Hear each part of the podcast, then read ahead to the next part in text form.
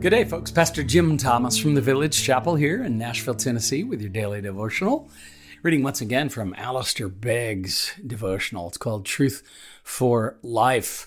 And uh, I want to read a selection that comes from uh, the way he's broken this out, by the way, it's a 365 uh, day reader and you can you know you can just pick up any day whatever day of the year it is that you start reading a book like this and just you'll just find a, a treasury of riches. Uh, in our uh, greenhouse spiritual leadership and development program here at the village chapel um, we've just had an intensive weekend where um, we've gone through several major and important essential elements of the christian faith. One is the doctrine of Scripture, and um, uh, all uh, all of our ministerial staff are involved in the greenhouse program and teaching it, and leading it. And I believe some of that's available online if you want to visit our website, thevillagechapel.com. But uh, this one particular uh, reading from Alistair Begg, who's a great Bible teacher, pastor of Parkside Church up in uh, Cleveland, Ohio. Uh, it is in t- it's all about the doctrine of Scripture right here, and uh, just uh, it caught my eye because of the fact that uh, we have just gone through a segment on that. Um, not only looking at the doctrine of Scripture itself, which was led by our curate Kim Thomas, but then um, also looking at why we can trust the Bible and uh, what makes it trustworthy uh, in all of history. It's just an amazingly unique book. And uh, I love the way uh, Alistair Begg also summarizes the doctrine of Scripture here. So I thought I'd read that one for our devotion today. Just think about how you think about the Bible and what you think of the ancient Scriptures and how they uh, can have such great potential to shape and mold and nurture your faith and your trust in Jesus and, and your uh, embracing the gospel and understanding the gospel? Well, he begins with a very famous, when you're talking about the scriptures, a very famous passage uh, from 2 Timothy 3 15 through 17, and it's summarized here at the beginning of this reading. The sacred writings, Paul the apostle writing to Timothy, his protege, he says, The sacred writings are, are able to make you wise for salvation through faith in Jesus Christ. All scripture is breathed out by God and profitable for teaching, for reproof, for correction, for training in righteousness, that the man of God may be complete, equipped for every good work. And that goes for our sisters as well. We can all profit from Scripture um, because of it, what it teaches us the reproof that's there, the correction that's there, the training in righteousness that we may become complete, equipped for every good work. I love uh, Timothy and that particular passage right there. Let's see what Alistair Begg has to say for us. He says the authority, sufficiency, infallibility, and inerrancy of Scripture are doctrines that are absolutely foundational to the ongoing work of God and His church.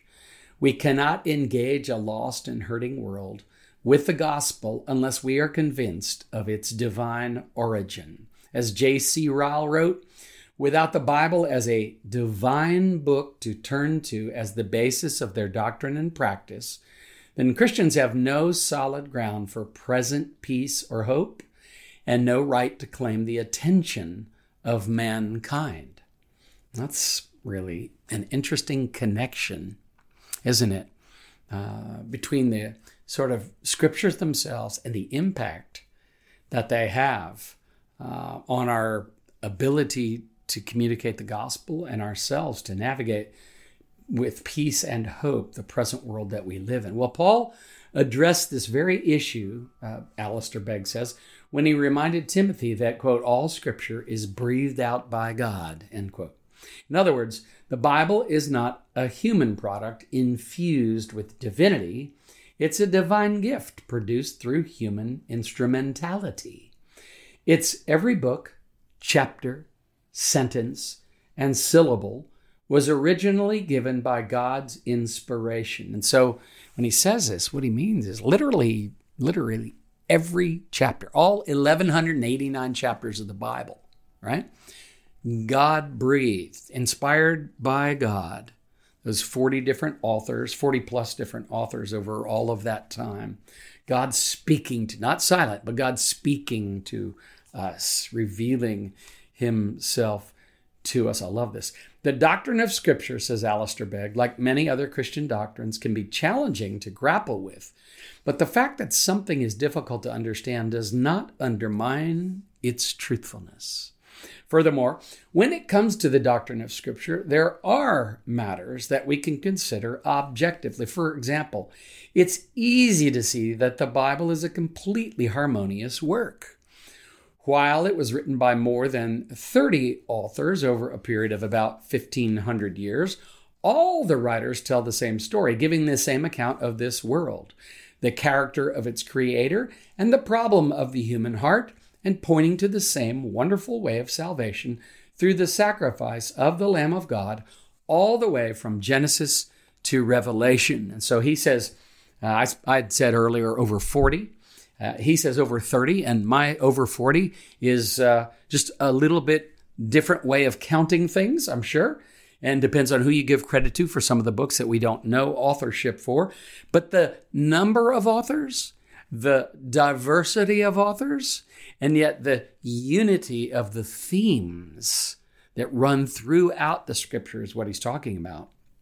Um, really, an amazing testimony to the fact that here's the God who speaks, who's in pursuit of a people he can call his own, and he's willing to make that possible. What possible? Make it possible for us to become his own. Not based on merit that we have, but based on what he has done on our behalf.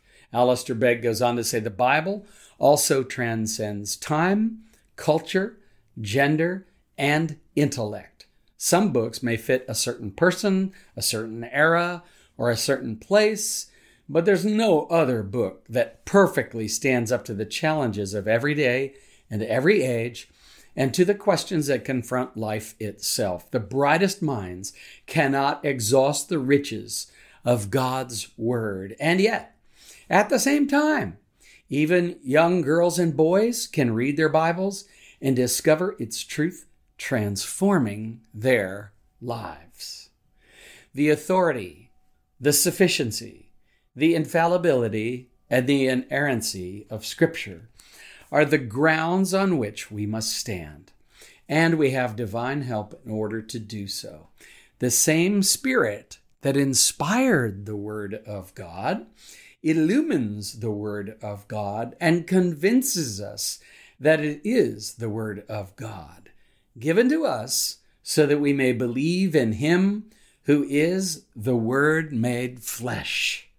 It is as the Spirit does this work in you that your belief in the divine authorship of Scripture is undergirded and moves from only being an intellectual assent to a doctrine to an active hunger for more of the word, a conviction of heart and mind.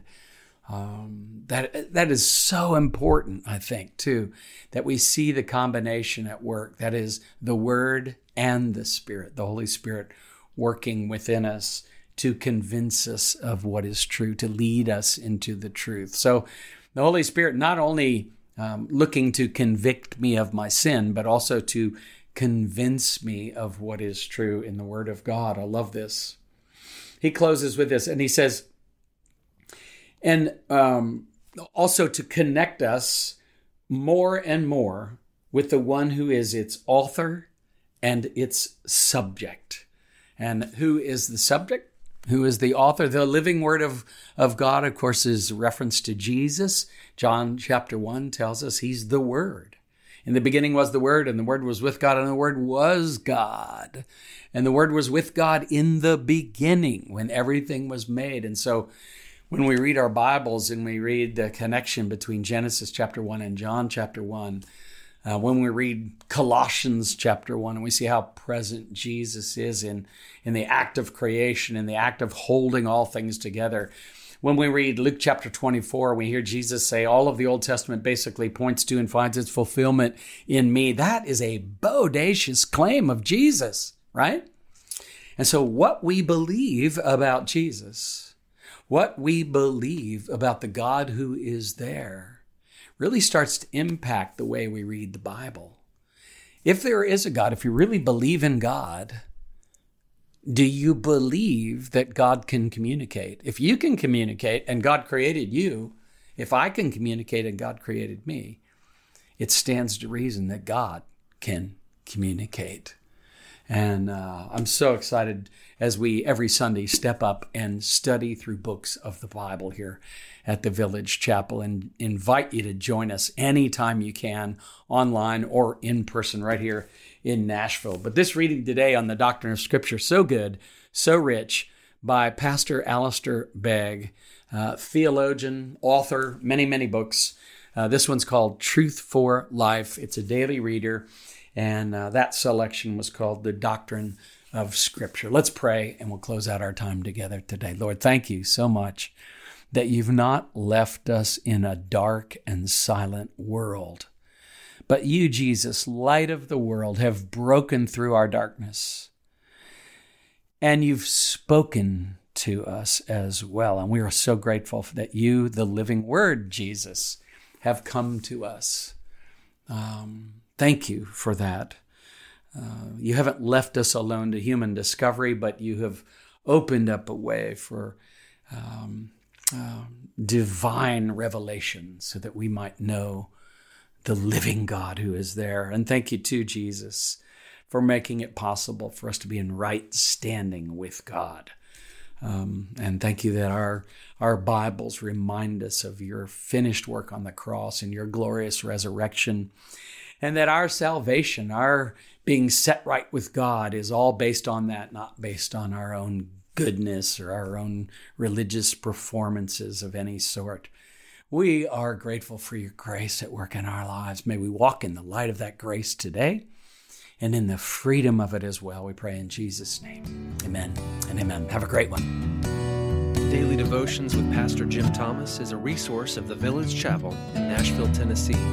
If you find this daily devotional beneficial, leave a review and share it with friends and family. For more resources or to support our ministry, visit our website, thevillagechapel.com. Artwork for this podcast by Kim Thomas, music by Phil Keaggy.